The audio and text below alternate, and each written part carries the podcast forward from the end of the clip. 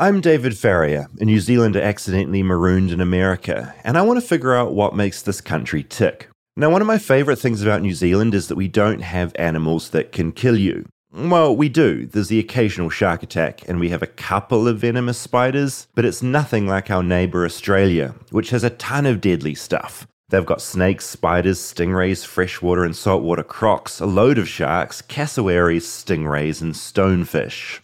Tonight, Steve Irwin killed by a stingray in a freak accident on the Great Barrier Reef. New Zealand has none of that stuff. So, one of the weirdest things about coming from New Zealand to America is remembering that there are deadly animals everywhere. I was walking the other day in Los Angeles and there was a giant rattlesnake on the path. Animals kill about 400 Americans every year and injure about 47,000 more. I mean, it's not the most dangerous place in the world. Last year in Africa, hippos killed about 500 people. But 400 deaths is still a lot. The most animal related deaths happen in Texas, followed by California, then Florida. A lot of that has to do with those places having a lot of people. Since 1970, as far as the bigger animals go, snakes have killed 57 people, sharks another 57, and at the number one spot, grizzly bears, killing 70 people. And it's the grizzly bear I'm curious about this week.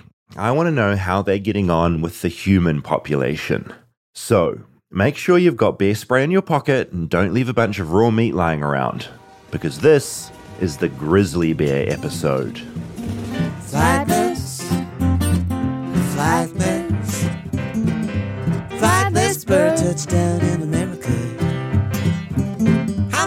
I'm a flightless bird touchdown in America. Now, this is a pretty broad topic for flightless bird, grizzly bears. We don't have them in New Zealand. There are a lot of them here in America. Yeah. I think it's okay for a topic, right? I think it's okay. Do they exist in other places as well? They do. Okay. So it's not strictly an American thing, but I just think I'm so fascinated by the fact you can go camping in America. Is that what you call it? Camping? Yeah, I hate camping. Camping. And there could be a bear. Yes. That's outrageous to me. In New Zealand, you can go camping, nothing can kill you, nothing can go wrong. In America, it's the opposite. Maybe I'll like camping in New Zealand. I can try it. What don't you like about camping? It's not comfortable. Mm. It's itchy. You have to make your own food, which I got really. So, Mm. Ryan Hansen, shout out Ryan Hansen, he had a camping birthday party for Mm. his 40th birthday. So, we all went and it was really fun. Mm. But it But- wasn't really fun because, like, you, We call that not fun. yeah. You didn't have a good time. No, I wanted to so bad. And I got really excited. You know, I bought all this stuff for it because I love buying stuff. Oh, yeah. And I got camping mugs, I got a little stove, uh, a little chair for the front. I mean, sleeping bag, little tent. well, that's where I made mistakes. Right. I did get a sleeping bag and I did get a mattress in Okay. quotes. Mhm. It was really Blow up just, mattress or I should have. I have one. I didn't bring it. It's so dumb because I wanted to be a really legit camper. So I got the camping pad, and it's A just like pad. this thin. You Oh, like it's barely more than the tent floor. it's nothing. I think it's for people who backpack, oh no. and this wasn't backpacking. And how did you sleep? Horrible, horrible. I hmm. didn't sleep. We were also right by the highway. So it was a nightmare, but I did treat myself to a night at San Ysidro after. So it was worth it. What is that? San Ysidro? San Ysidro. San Ysidro. It's a very luxurious hotel. Oh, so you sort of had to bring yourself back into equilibrium. I Like you, you sort of were so out of sorts, you had to go way back the other direction. So when you were camping, Yeah. were bears ever a concern? Always. Or yeah, they're always around. They're scary. And we had a person on Armchair Anonymous when we mm. had our episode on Have you ever fought a wild animal? We had a bear Listen to story. that epi. It was really intense. That's nuts. Yeah, things do get crazy. I think what I find interesting and, and where my documentary this week goes is the way humans are forced to interact with the bears and bears are forced to interact with humans. And it's obviously happening more and more as humans build more and more. I went to somewhere in America, there's a big lake and the houses around. And when you put your rubbish out, you had to lock it in a lockbox because if you didn't, the Yeah. bears would come and get it. And I just find it really interesting that bears are lumbering into human populations and what that relationship says about us and what we do about it. Yeah. Because it is odd. Have you ever seen a bear in the wild? Never. Okay. So I think for a part two for this episode, I've got some leads from doing this episode and I want to go into Yellowstone. and have an, sort of a close encounter with a grizzly. Absolutely. And the audio, you've seen me recording audio, getting all the audio, the Foley.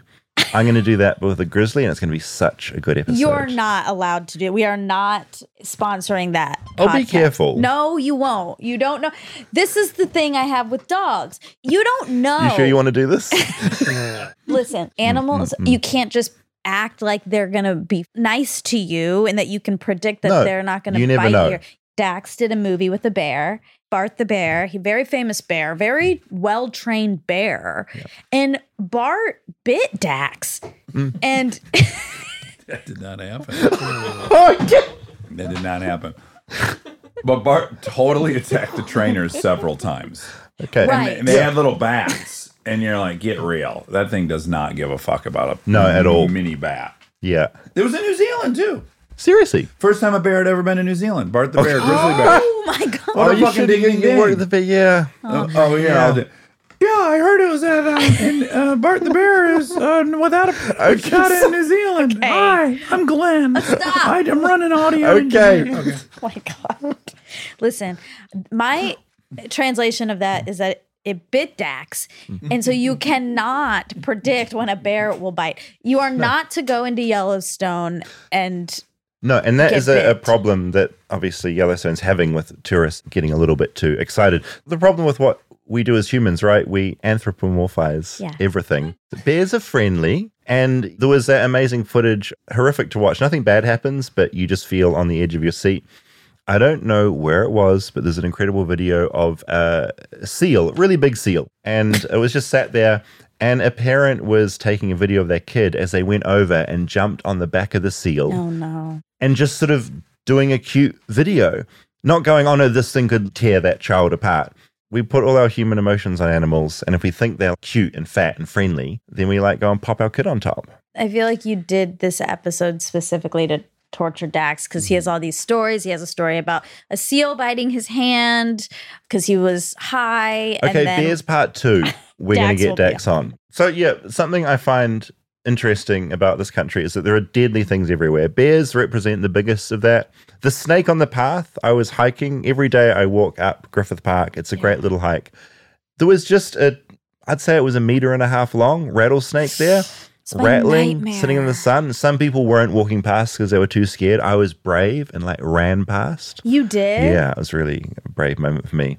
But just the fact these animals exist that could kill us at any moment, don't know why that's funny, that could kill us at any moment, are they're all out there, aren't they, Yeah. here in America? And that's not something we have in New Zealand. Can I put you in a tough position? Mhm. Okay, let's say we were hiking together. hmm I'm very scared of snakes. Mhm. So, how would you have protected me in this situation?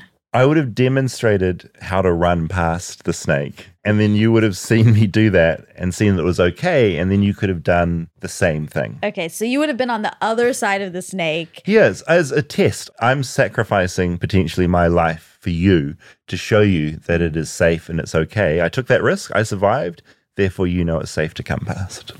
That's not the right answer. Yeah, Rob, what would you do to protect me? I'd kill it. Thank you. Oh no! See, that is so American. I, I got to step in there. That is the most American answer. And I would argue the problem with humans in America, we just want to kill things. Well, So you dangerous cannot things. absolute. That is a rattlesnake having a beautiful time relaxing in the sun. Next minute, it's been clobbered to death by a man in a baseball cap while a woman shrieks next to him. Okay, yeah. But seriously, was that a real option, killing it? That you'd be okay with that? Uh-huh, I thought uh- you would be horrified that this poor, it would be awful. This poor snake would be lying there dead on the path. A beautiful piece of nature that I've just savagely whacked over the head. I thought that'd be a, a no go zone. I don't want it to die, but I don't want to get bit. Okay, best case scenario is I guess you call a ranger, you Mm. stand in front and block, and then you call someone. Block the path, call the ranger. someone to remove the snake. But if the snake is attacking, Mm. I want you to kill it. If it is attacking me or if it's like getting up, you know how they get up They and get up. stick their Yeah, and they rattle, don't they? They rattle. The sticky tongue comes out. Yeah. yeah. At that point, I want you to kill it. I do. I'd distract it maybe, or I'd give it a little thump. But I Right. still don't think I'd, th- I'd really struggle to kill. I'd really struggle to kill a rattlesnake. I really appreciate that I about really you. would. But I, do. would like to think that you wouldn't get bitten and die. That would be awful as well. I'd feel a certain level of guilt if that happened. I would hope. and Rob would be like, "You should have killed it." Yeah. I'm like, "Oh, but the poor snake."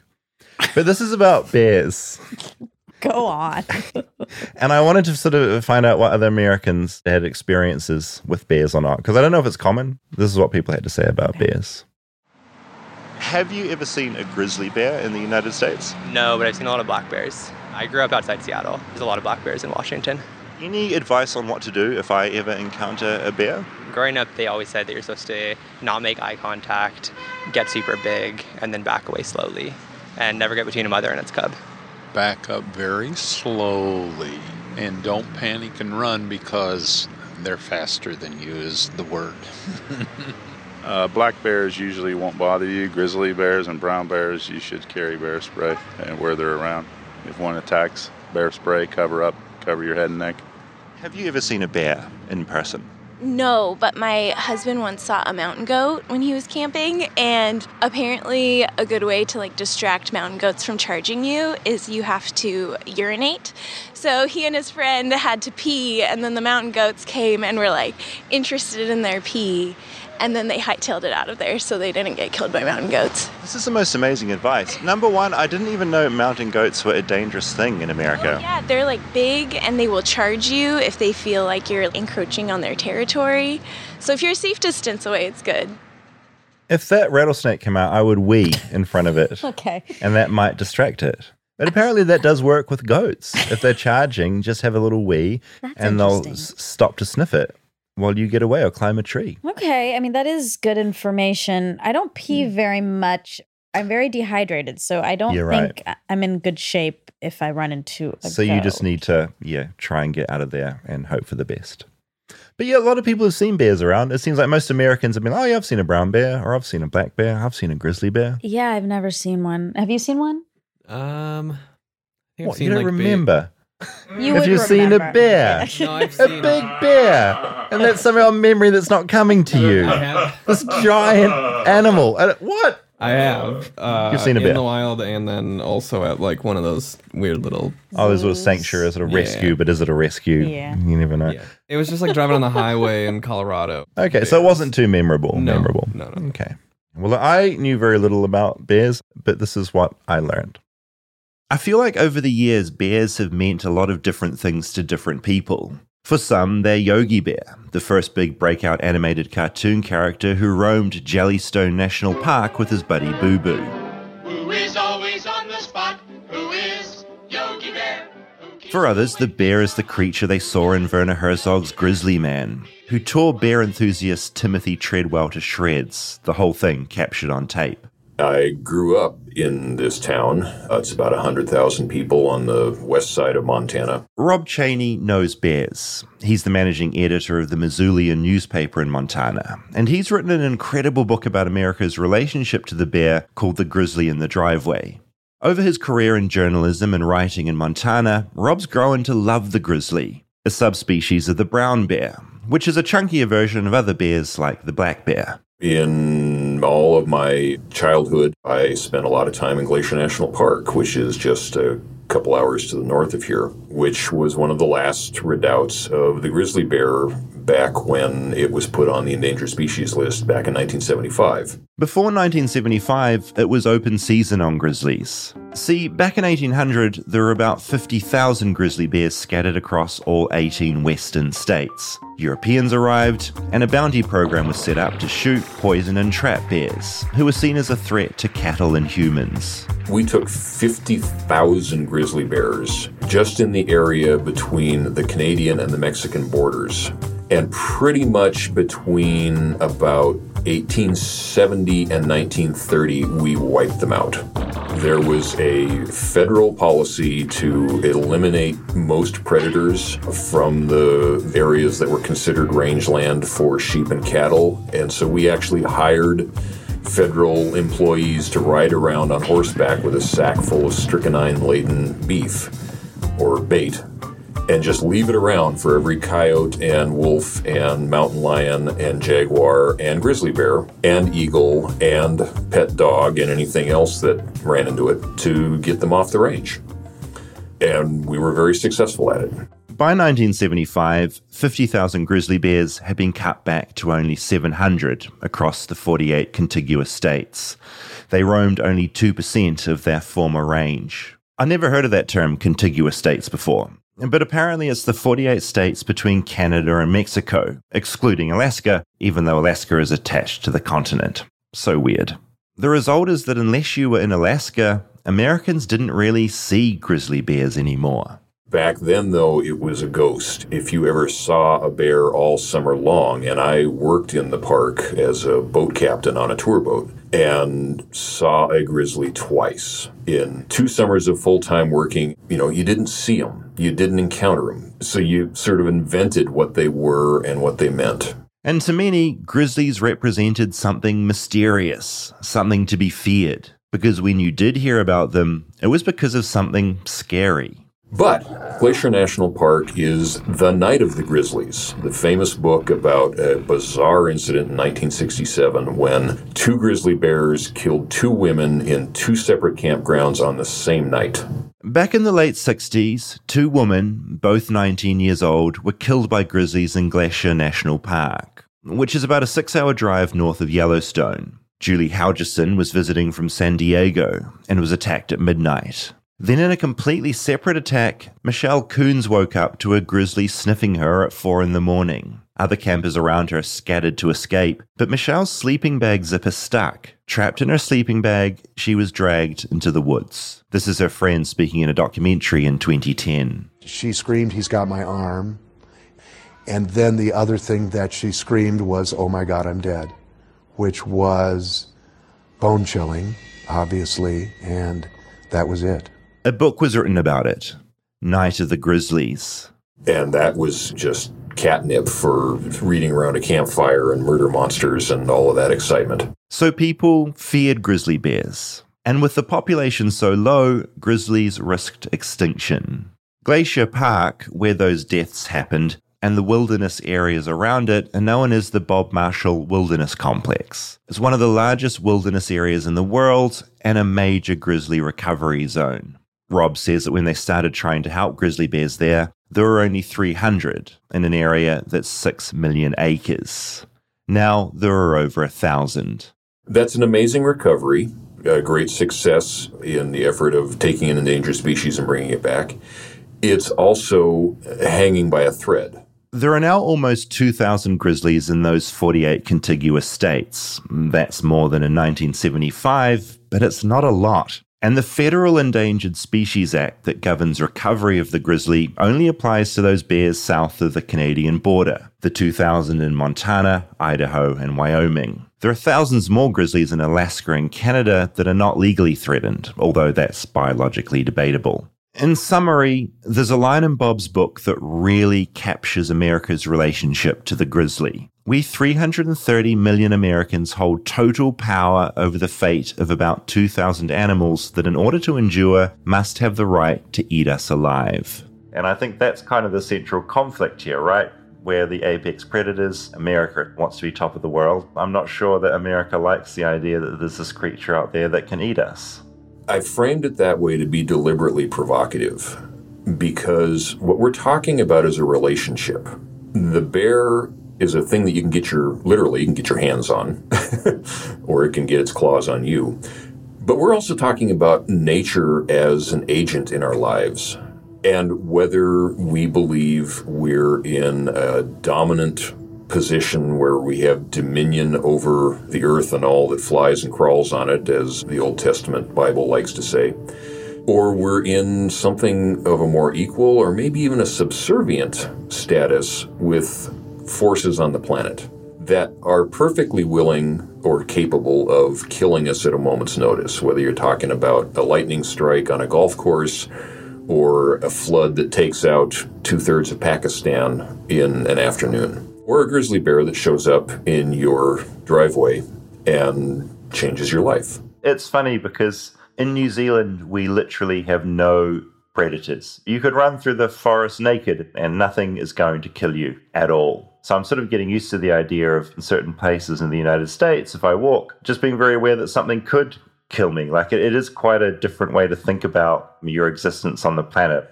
Well, I think even in New Zealand, as uh, Aldo Leopold liked to say, if you think like a mountain, if you think in a different time frame, a geologic time frame, a mountain will come after you and kill you. If you go running across that mountain, a mountain will kill you really fast. so it's a matter of assessing your place in the world, in its food chain, in its forces and powers of dominance and subservience. But the bigger issue, I think, is that we as a species just seem to jump on the idea that we're in control of it all. That everything is a giant terrarium with some levers and knobs, and we just turn the temperature up a little bit, or we back off the humidity, or we turn the lights down to suit our immediate need without realizing that we might actually be the species in the terrarium and we're not in control of the knobs. There are a lot of Americans in the terrarium, and non Americans like me, and we just keep encroaching on the bear part. I have had it, Boo Boo. How come, Yogi? Every day it's the same old thing. Look at the bears, look at the bears, look at the bears. Sheesh. The evidence out of Yellowstone National Park, where we seem to have the greatest number of mentally deficient tourists, is not good. People just love to just march across a field with their great big brand new camera and try to do the National Geographic thing, and very frequently get in serious trouble for doing so. On the other hand, there's just a boatload more of us than there used to be even 20 years ago. This mother black bear caught charging a group of tourists to protect her cubs. Whether it's a tourist at Yellowstone National Park, someone building their next holiday home, or a farmer trying to earn a living by raising livestock, we're all living in a kind of tension with the bear. We're having here in the Missoula Valley a massive problem with that right now, with mainly black bears, which are a different species. They're smaller, they're not nearly as threatening to humans, but we have dozens of them roaming alleyways looking for garbage, breaking into people's kitchens. And coming along behind them are a significantly smaller number of grizzly bears that are looking at the same places that we have decided are our ranch lands, our farm fields, our corn stocks, and saying, hmm, looks like a grocery store to me to anthropomorphize. We've already colonized those river bottoms and those pastures and those good feeding areas and then covered them with sheep and cows and dogs and llamas and chickens, and then are surprised when something else looks at it and says, hmm, is that available for my lunch? And that's the ironic thing, I guess. It's easy to be dramatic with figures, going, oh my god, animals killed 400 Americans a year, and grizzlies have killed 70 people since 1970. But Americans have killed over 38 billion animals so far this year alone, just for food. And so is it all that surprising that a bigger predator than us might want to kill some of those animals before we do, when we put them right under their nose? What I see consistently happening here is what economists call an externality problem. And in insurance, it's risk management. And we have made decisions that have huge risks and external costs that we have ignored. In a much bigger sense, but on the same playing field, we're building houses in places where wildfires occur, which happen to also be places where grizzly bears live. And then we just presume that a fire department will show up and save our house if the wildfire gets too close. But we didn't provide for a fire department that is capable of putting out a wildfire. We don't have enough retardant bombers and guys in yellow and green shirts and helicopters to put out these fires. We just are gambling that we'll get lucky and somebody else's house will burn down we are gambling that if we run those free range chicken eggs, that a grizzly bear won't show up and tear our coop apart. So, what it comes down to is a reassessment of what it costs to do the things we want to do. I mean, the whole reason we have insurance is that we are banking money against losing a bet on doing something we wanted to do. We're not banking that money on building these houses in grizzly country, in wildfire country, in earthquake country, in places where rivers are going to flood. And this gets back to that whole relationship with nature. We're just betting that we won't lose. And nature is running the table at the moment saying, How's that bet working out?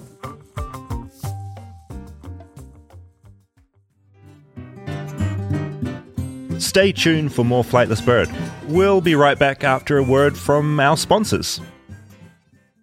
Flightless Bird is brought to you by Indeed. Now, hiring well means getting past preconceived ideas and recognizing top talent. How do you do it? You need Indeed. It's the hiring platform where you can attract, interview, and hire all in the one place. Don't spend hours on multiple job sites looking for candidates with the right skills when you can do it all in the one place with Indeed. I really like it because it has these specific tools like instant match assessments and virtual interviews. So it's all sort of in one place and you don't have to go scouring around to find someone. Less stress, which is always a good thing. And candidates can show their skills before the interview so you can dive deeper into talking to them about what's important to you and your business. Indeed also helps star applicants shine before the interview with over 135 graded assessment tests they can take, from cooking to coding. So it takes the stress out of the whole interview process. Candidates get to show their skills before the interview so you can dive deeper into talking about what's important to you. This is good because people get stage fright when they're in front of a potential boss. So this gives them a moment to shine. Indeed knows when you're growing your own business, you have to make every dollar count. That's why with Indeed, you only pay for quality applicants that match your must-have job requirements. Need to hire? You need Indeed. Visit Indeed.com slash bird to start hiring now. Just go to Indeed.com slash bird,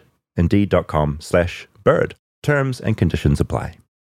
Flightless Bird is brought to you by Athletic Greens. And just this morning, I do what I do every morning. I swished up some AG1 in some water. I swallowed it. I enjoyed it. And I know that now I've got all the things I need in my bod to have a good day. Did you take some travel packs with you to New Zealand? Always, I always take travel packs with me wherever I go. Even when I'm out of LA, I take a little travel pack with me. Yeah. It's hard to describe how badly I eat, Monica. I mean, you've got some concept of this, but it is, it's bad. Genuinely, this is probably keeping me alive. Wow. Well, yeah, it has 75 high quality vitamins, minerals, whole food source superfoods, probiotics, and adaptogens to help start your day right. So, I mean, you really are getting everything.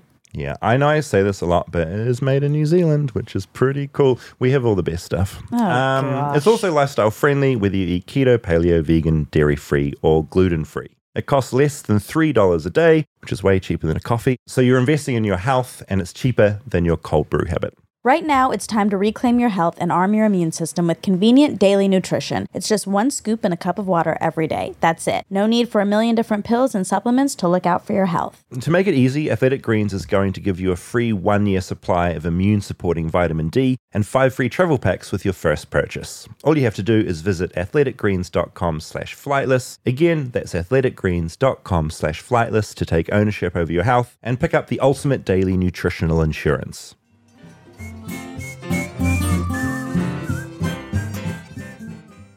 I think about in where we are in Los Angeles is coyotes running around everywhere. Yeah. I find that really delightful. Other people find it terrifying and kind of horrific.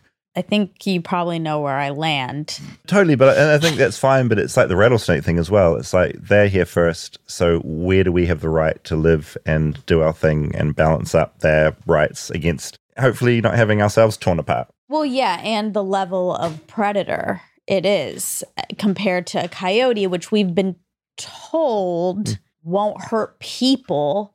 We've been told this myth. So I've been fine with the fact Can they hurt humans? Yeah. So then we had in that same Hmm. episode with the bear, we had the woman who got attacked by a coyote, and uh, it was a coyote wolf. Yeah, coyote wolf.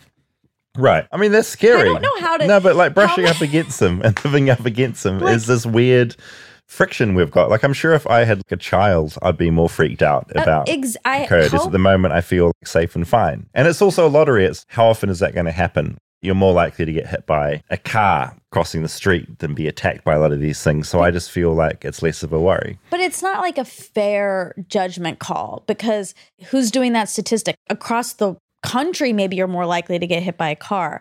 But if you're living in a place where there's an abundance of predators, Mm. you might not be more likely to get hit by a car. You might be more likely to get attacked by a X-Y. And I would argue it's our fault if we move to those areas. You do the research and you're like, oh, this area where I'm going to build my holiday home, there's a lot of bears around. Yeah. And kind of factor that in with the reason you want to move there, I guess. I get that. I wouldn't live in a place where there are bears nearby. I imagine how stressful your life would Can be. you imagine? Just every day out to the chicken coop, just hoping that you don't get jumped on. Well, first of all, I wouldn't have chickens either. Oh, that the would make scenario's already off. No, actually, um, so Amy and Ryan Mm. have a chicken coop in their Mm. house in the valley Mm. in Studio City.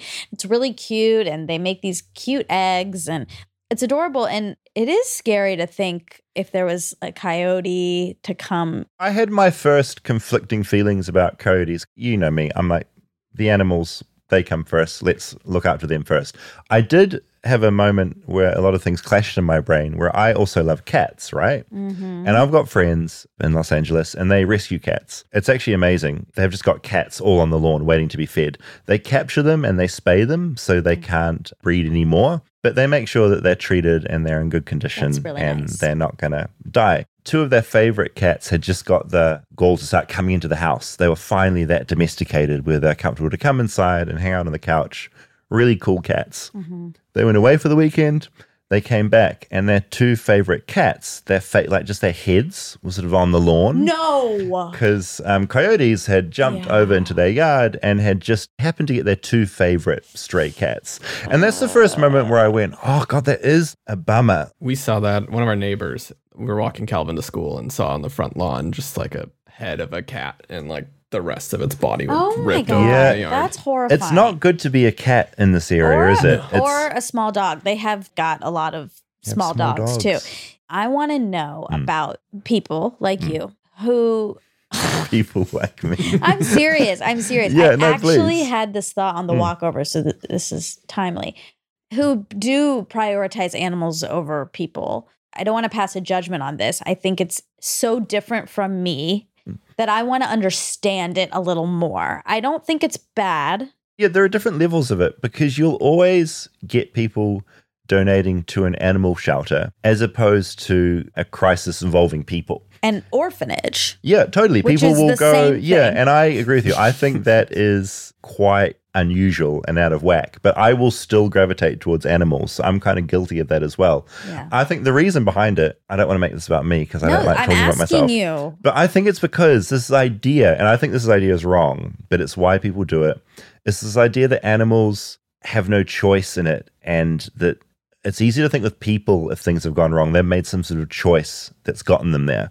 That's like the big problem with the unhoused, right? People are like, oh no, they must have made a choice to get there somehow. So therefore, we're not going to help them. Whereas this poor stray dog that we found, it didn't have a choice in this. It's just been sort of shat on by everyone else. It's not its fault. And so we'll definitely help the dog as opposed to an unhoused person. I think that's the logic. They're so innocent. Plus, animals are always really cute. I think that ticks things off as well. Mm-hmm. And I think that's the biggest trigger. You should look at It's orphans. like- They're cute.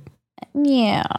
They are. This is an issue with humans. We think everyone has all this choice, and hmm. it's not true. I mean, it's the basis of a lot of racism. Well, why didn't they just pull themselves up from their bootstraps? Like they weren't given boots. Like Yeah. sometimes I am totally confounded by the same person who has all these dogs and loves their pets so much and then Doesn't care about people. yeah Yeah, I also think that is somewhat deranged as I well. mean, that's not you. I'm not saying that's you, but I'm really just trying to Mm. get in the mind of a serial killer who these people are. AKA are. the animal lover. D- David. I think, yeah, but I, I think where it differs for me is I always think we should always just give a bit of respect to what was there first. And if it happens to be a rattlesnake on a path, I'm like, oh, let's just go back in the direction, maybe not go on a walk today, Yeah. as opposed to like, we must let nature move for us. I get that. That's We what I sort of default to. it. But would you kill a bear? You'd have to. We get into Well, a bit of that in the next part How of the do doc. Yeah. Uh, and the short answer is just always have bear spray on you because it's really effective. And shooting a bear is really hard to do. It doesn't work. Oh my God. Oh my God. Rob, what are you going to do to protect me? I got all this bear spray. Okay. Phew. And rip its head off. All right, this is the second part of my documentary, and here we go a little bit more into the practical things of how to coexist with the bear. So, Americans aren't all that great at coexisting with bears, and that's something sort of unique to America. In the United States, we have been coexisting with bears for way less than 200 years in any sort of really close fashion. And by we, I mean mainstream American society. Native American cultures go back for millennia with bears. But in Europe, you have coexistence with bears going back millennia. And there's some pretty good argument that bears and humans have identified some boundaries that they are sort of unconsciously observing and are able to coexist. You know, there, there are grizzly bears in national parks 50 miles outside of Rome. There are brown bears all throughout Russia, down into Mongolia. There are 7,000 grizzly bears in Romania alone. There are parts of Central Europe and Western Russia and Kazakhstan that have thousands of brown bears, and people have figured out how to coexist with them. Japan has a pretty big population of grizzlies. In Sweden, for example, you've got thousands of grizzly bears, and they're referred to as ghost bears. People almost never see them, but they're out there, and they have a hunting season for them, and they kill a lot of bears in their hunting season. So if you want to go looking for them, you can find them. The only recent incident of a person getting hurt by a grizzly bear was a kid who was skiing out of bounds in a ski area and fell into a bear den and woke the bear up, and the bear reacted as you might imagine. The kid was 12 and got seriously mauled, but survived. In America, grizzlies are not so invisible because Americans take more risks. And that doesn't always end well. My daughter's boyfriend got bit by a bear. There's another lady down there that's screaming so that she got bit or not. In July, campers called 911 after a bear rampaged through a campground just outside Yellowstone National Park. Camper Deb Freele was attacked as she slept. And it's really important to think about you're staying safe and the bear is staying safe. Because, you know, like they say about trying to race a train across the train tracks, all ties you lose. Most encounters for a bear and a human, the bear will lose eventually. Even if you die, a whole bunch of game wardens are going to come out and kill that bear. So, bears running into us, bad deal for bears. The thing is, the animal will always end up dead, like Freya the walrus in Norway. Humans couldn't stay away from selfies, so authorities ended up killing Freya before Freya killed someone. Authorities believe they have a killer grizzly on their hands, an animal who has already taken down one person and has raised a lot of concern in Yellowstone. There's a bear on my car! Oh my gosh! And this family in their car, terrifyingly close to a grizzly. We are in the process of doing testing with the bear and make sure that we've in fact captured the right bear. If those tests confirm that the bear is involved, the bear will be euthanized, along with her cub. One dead human, two dead bears. The maths isn't all that great for the bear. Rob says it's best to avoid getting mauled or killed by a bear for everybody's sake. A really good idea if you're in bear territory, keep a can of bear spray nearby. Something I didn't even know existed until I talked to Rob. It's a can of capsicum chili powder and propellant that uh, shoots it out like a like a can of wasp spray, and it's remarkably effective. In fact, I just interviewed two men who got charged at point blank range by a huge grizzly a little ways away from where I live here. And the one guy was carrying both a can of bear spray and a pistol. And in the press of the moment, he got confused. Do I reach for the spray or the gun? And what he wound up with was the binoculars and basically was defenseless. Fortunately, his partner did have his one, two, three plan worked out, grabbed the bear spray, sprayed the bear not in the face, but sideways. And you'd think, you know, this is a, a glancing blow. That bear made a 180 mid-air turn. The guy's still trying to work out the physics of this and bolted. Attack over, done. And it points up a thing that people often really don't understand about the bear spray. It's not like tear gas. It's not like mace that you spray at a mugger and they wind up in a little ball of pain on the floor. It is more like if you imagine that you're in a $50 million fighter jet and you got this super fancy radar system that's going to tell you exactly where your enemy is, and it goes on the fritz. Grizzly bears in attack mode, they don't want a fair fight. They want overwhelming force. They want all of their smell and their vision and their audio, their ears working at 100% and backing up their 500 pounds of claws and teeth. And the bear spray messes with that. It messes up their nose a little bit, it itches their eyes a little bit, and it's like losing your radar in the fighter jet. You're not going to risk that $50 million fighter jet with no radar, and a bear is not going to risk going into a fight when it can't smell. So it breaks off. It leaves. I like to think that when I'm deep in Yellowstone with Dax, Monica, and Rob, I'll have quick reflexes with my bear spray and save the day. I've seen The Revenant. I know what can happen. That fight between Leonardo DiCaprio and a grizzly lasted 4 minutes and 28 seconds, mostly because Leo was too slow with his bear spray.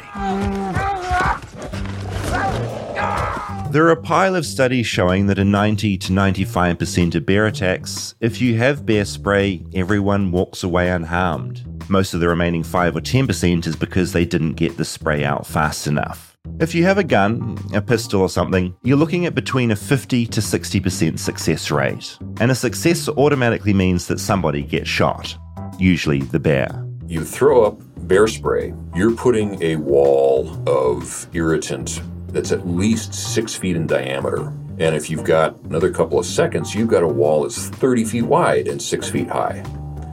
Whereas if you are standing behind a pistol, let's say you've got a 9 millimeter that's a wall that is as big around as your pinky finger. And you're trying to put that wall in front of something that's coming at you faster than a German Shepherd chasing a frisbee, except it weighs 500 pounds and it's got five inch claws and teeth. And you're trying to concentrate. There are very few people in the world who can make that shot successfully, and I'll bet you're not one of them. Rob says you never surprise a grizzly. They know exactly where you are. They know what's in your backpack and what you had for lunch yesterday. He also points out they're not like some roving gang member looking to beat you up. Grizzlies have a purpose for using the energy they've got. And that purpose is to defend itself or its cubs or its food source or its territory. If you're not threatening any of those things, well, it's not going to knock your scalp off just because you look funny.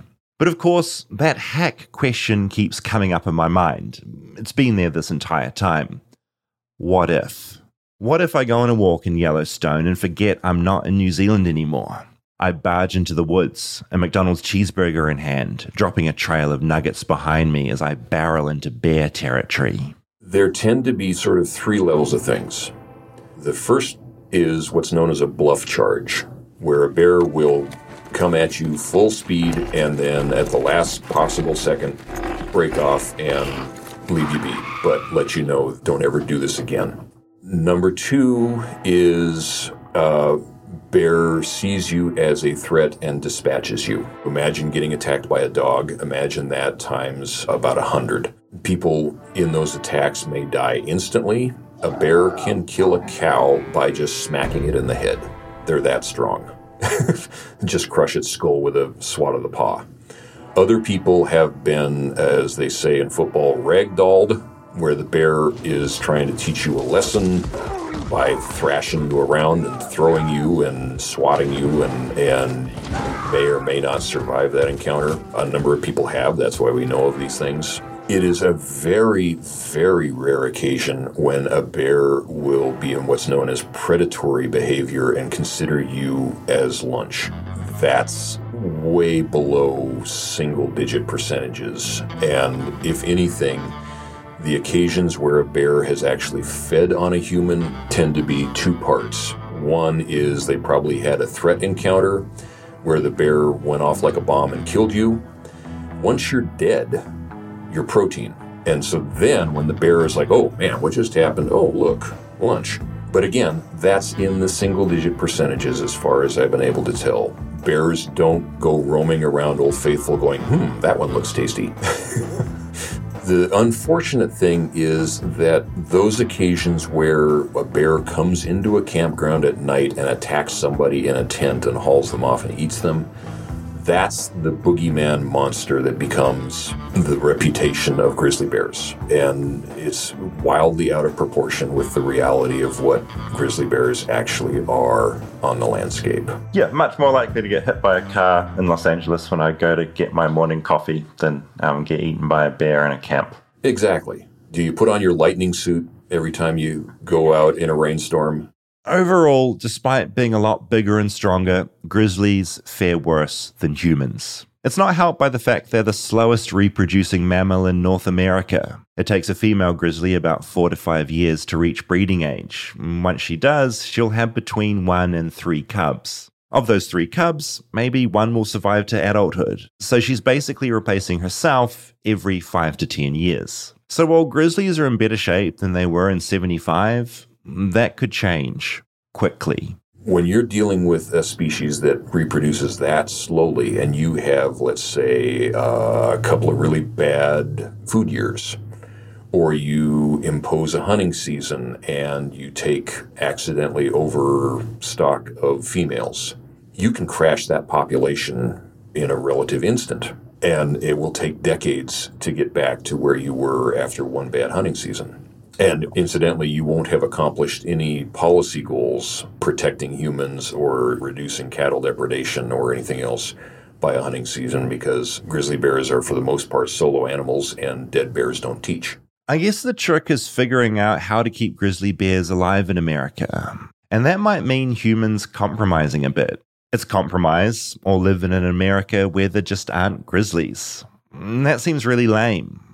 If I don't want grizzlies, I'll just go back to New Zealand. Because grizzlies are cool. Their claws can be up to four inches long. They can stand two and a half meters tall and run 35 miles an hour. They love swimming and eating trout and hibernate for half the year. You can't help but be in awe of this creature that could kill you in an instant and weighs up to 800 pounds. The equivalent of three Dwayne The Rock Johnsons. You don't get much more majestic than that. That's what makes them, as we call them around here, charismatic megafauna. The few times that I've encountered bears, one of the ones that has stuck with me the most was in a glacial valley in Glacier National Park, and I was on one side of the cirque and looking across the other side, it was about at least a mile away. And one of the boulders flipped over another boulder. And I realized I was looking at a grizzly bear flipping boulders the sheer power and majesty of being able to experience something like that has never left me. To see something that could just casually rearrange its world like that, to know that that's out in the world, makes me happy. He really, really loved bears. and I think that was kind of sweet. amazing. Yeah, Rob Chaney has one of the deepest, coolest voices I've ever heard. He knows a lot about bears. He's seen a lot of bears. He was so manly, and then to hear him tear up a little bit at the end, so nice. Really sweet. Did you guys, were you in person? No, he was over Zoom. I wish I was Okay. there. I'm going to meet when I go on my grizzly bear hunt for part two of this. I'm going to take him because he's going to be a safe, good person to go with. He'll know all the different things. I'm going to be responsible. David. I joke about it, but I do want to be safe and I don't want to get attacked. And if you're going into their territory, you should be respectful and yeah, I kind of feel like everything we learned in this episode is saying, please don't go. I don't like it. I don't like it. I'm going to be really careful. What are you going to do? I want to feel what Rob felt and feel that Mm. emotion when I see this giant thing flipping a boulder over and hopefully not running at me really fast. Uh, okay. think it'd be kind of amazing. Can't you just use your imagination? Go like, to the zoo. I don't think you're equipped Mm. to to cope in those this. scenarios. Yeah. I I think no, I appreciate your concern, and it's really kind you are concerned. That's I'm going to take that as a kindness. well, if you were Mm. weren't over Zoom, Mm. would you have hugged him? I would have given him a little hug. Because you don't like hugs. I don't, yeah, I was raised without a lot of hugs, and so I do find it really hard to hug people. Yeah. I've been told that I sort of go rigid like a board, and no one wants that in a hug. They want, I mean, what are you meant to do? Just be like, fall into it and be, oh, Yeah, like Yeah. loose. But I've been trying to force you to hug mm. because it's very American. Honestly, you could do an episode on American hugging. I think you could include different handshakes in that as well and Mhm. different hand gestures. And yeah, the hug is definitely Affection.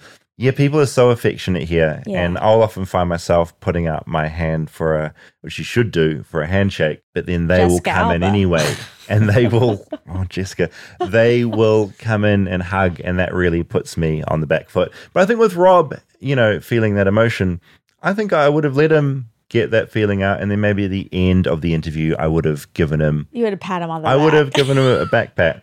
Because that's the other thing, isn't it? You can ruin a hug if you do the back pat. Apparently, I got a hug right once, and someone was really impressed. They're like, oh my goodness, you're doing this. But I ruined it by giving a little pat on the back. Oh, I mean, it can seem condescending. That's condescending, apparently. I thought it was just a nice thing to do. I had a partner get annoyed at me once because apparently I would pat them like a cat. Like, pet? was lying there. I don't know what you're meant to do with your arms and stuff if you're there, but I thought it was a good idea Oh. so to give them a pat. But after a while, they're like, "Can you just like stop doing it?" It's, they got really angry. It's so annoying. I'm not a cat. Really? I love cats like a pet. A human Well, okay, a little Are you as like well. doing this? No, it wasn't a pet. It was a stroke. Eh, okay, I think that's nice. I thought it was a nice, affectionate stroke, but it backfired on me. Some pe- people humans, like that's different why things. I like animals more than humans. That's why I give to all the animal charities and I don't kill the rattlesnake and I love the bears because I understand animals. Yeah. They're so much easier to understand than people. People are so complex. Animals are just a more pure version of what people are. Okay, now we're getting to something. I think you're just t- you feel too vulnerable around the different. They don't kinds ask of annoying people. questions. like I do. Yeah, like you're. you're And orphans. You hate orphans. No, I don't. I don't hate orphans.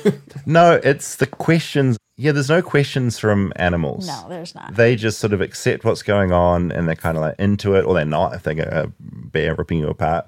But generally, it's simpler, and I like that. Well, I've been forcing you to. That sounds bad. to hug me, and um, Try and open up more. I'm trying. I'm Mm. really trying, and I think you do a great job hugging. Thank you so much. I'm getting better slowly, and I think I'm getting better at sort of opening up in little bits. But often I do it, and I find myself talking and being open. And apparently, that you're meant to do that as a human. Yeah. But then part of my brain is going, uh oh, uh oh. And then the trapdoors swing shut again, and I'm done. I'm out of there for a bit. Well, okay. So just, uh, I don't know when those trapdoors are going to open, but they always swing shut very quickly. I already texted you this, and Mm. you said you were at a concert and you couldn't text back Yeah, it was good. as an Which true, excuse. which was true. Is that because you're afraid Mm. that if you're fully open, that you'll get rejected or abandoned? No, if you give people too much of yourself, they'll use that against you when things go wrong.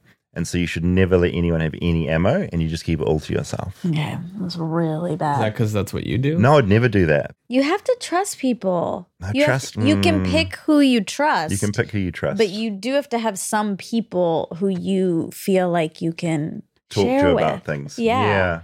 Maybe it's the New Zealand in me as well. Just always a bit wary of that, of sharing. It's I'm not saying it's a good thing, but that's Yeah. where it comes from with me. Or there is that thing of rejection. Like if you show someone yourself and they don't like it, that's really It's scary as well. scary. Yes, I So don't I even go down to that road. So what we've learned that you shouldn't share too much with the bear because That, that could go with. wrong. Yes. But take out bear spray if you're in the woods. Yeah. Because bears can be scary. But also, and so respect the bear and don't just charge up to a bear to take a photo of it because Please they don't. are bigger than us and they can move faster and their claws are bigger. One thing that I did find really funny, and this happened with the Kyle Wolf story mm. as well in Armchair Anonymous, they look for the very specific bear that acted out as if Oh. that bear is different from any other bear. Like No, but it it's so stupid. That is No, I so disagree. Stupid. That bear killed them because they were in the bear's territory. Exactly. And Oh, I but see what you're any- saying. It's a rabid bear. It's that's gonna not go that kill I it's like a serial killer bear versus non-serial killer bears. They're all the same. Yeah. And also in that story in the documentary, they also killed its cub because I guess the cub would not be able to survive without the mother, but it's Oh. still horrific. Well, or the cub would grow up and then want revenge. See, Cut that on the isn't the way they're making. They're like they've made it about intention.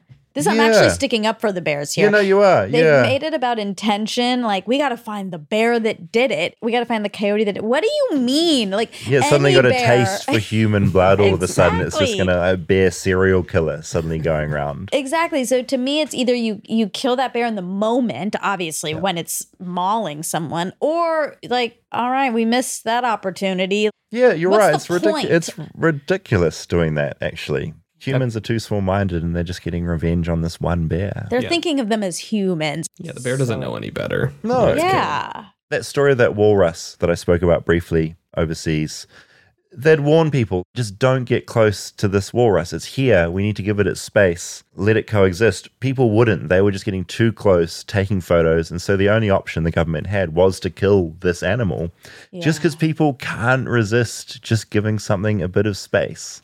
Okay, let's do this mind Oh, I hate mind. experiment. They're always traps. Your mind experiments. They're always a trap.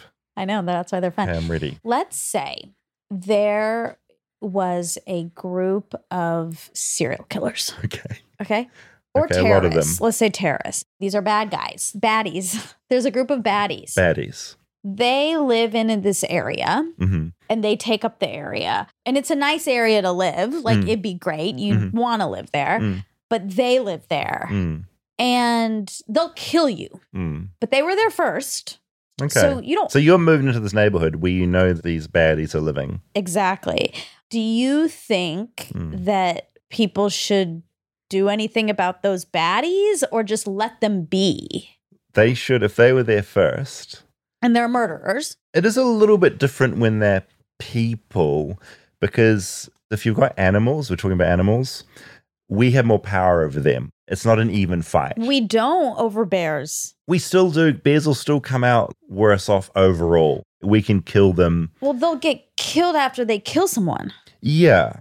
To but we still have dominion in general over bears. We almost wiped them out. We had to try and bring them back. So I think it's a difference. I don't think the comparison quite stands up because with animals, it's, it's slightly different where we have dominion. So we have to be a little bit more respectful of You because we know how powerful we There's are. There's a power dynamic. There's a power dynamic. And we kind of have to be like, hey guys, we need to help you out or you're just going to become extinct. right.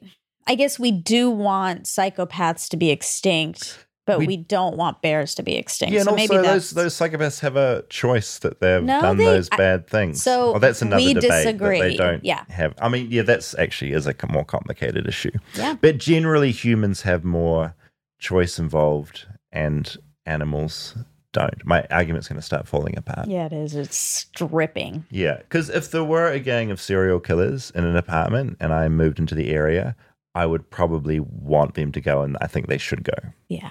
Whereas I don't feel that way at all about the beautiful coyotes that run around in the streets. I just think that's the coolest thing ever. I'd be the sort of person who would pop a bit of dog food out for them on the back porch so that they can fatten up a bit. Because some No. of them are looking a little bit skinny. Stop. you, you really, you're not Yeah, they're supposed looking. to. I haven't. Don't do that I because haven't. then they'll all come. Oh, more of them, more beautiful. Yeah. yes, because they know that's where the food is. No, Beautiful ew. and then they'll everywhere. eat the, your neighbor's cat. Yeah. Oh no, I don't want that. And rip its head off and leave Oh, it on no, I the don't want that. And outside on the fence. Okay, I won't feed the coyotes. But I think it's really beautiful that they're running around in the neighborhood. I just think it's one of the best things. I think it's one of the best things about this area we're in. I think that part of this is that you grew up in New Zealand where there weren't threats. So you're not built with this natural fear of animals. And I actually think a lot of people aren't. Yeah, it's more of a novelty for me yeah, in a way. as Yeah, I haven't got the reality of the situation through my skull potentially. Do you guys not have poisonous snakes in New Zealand? No.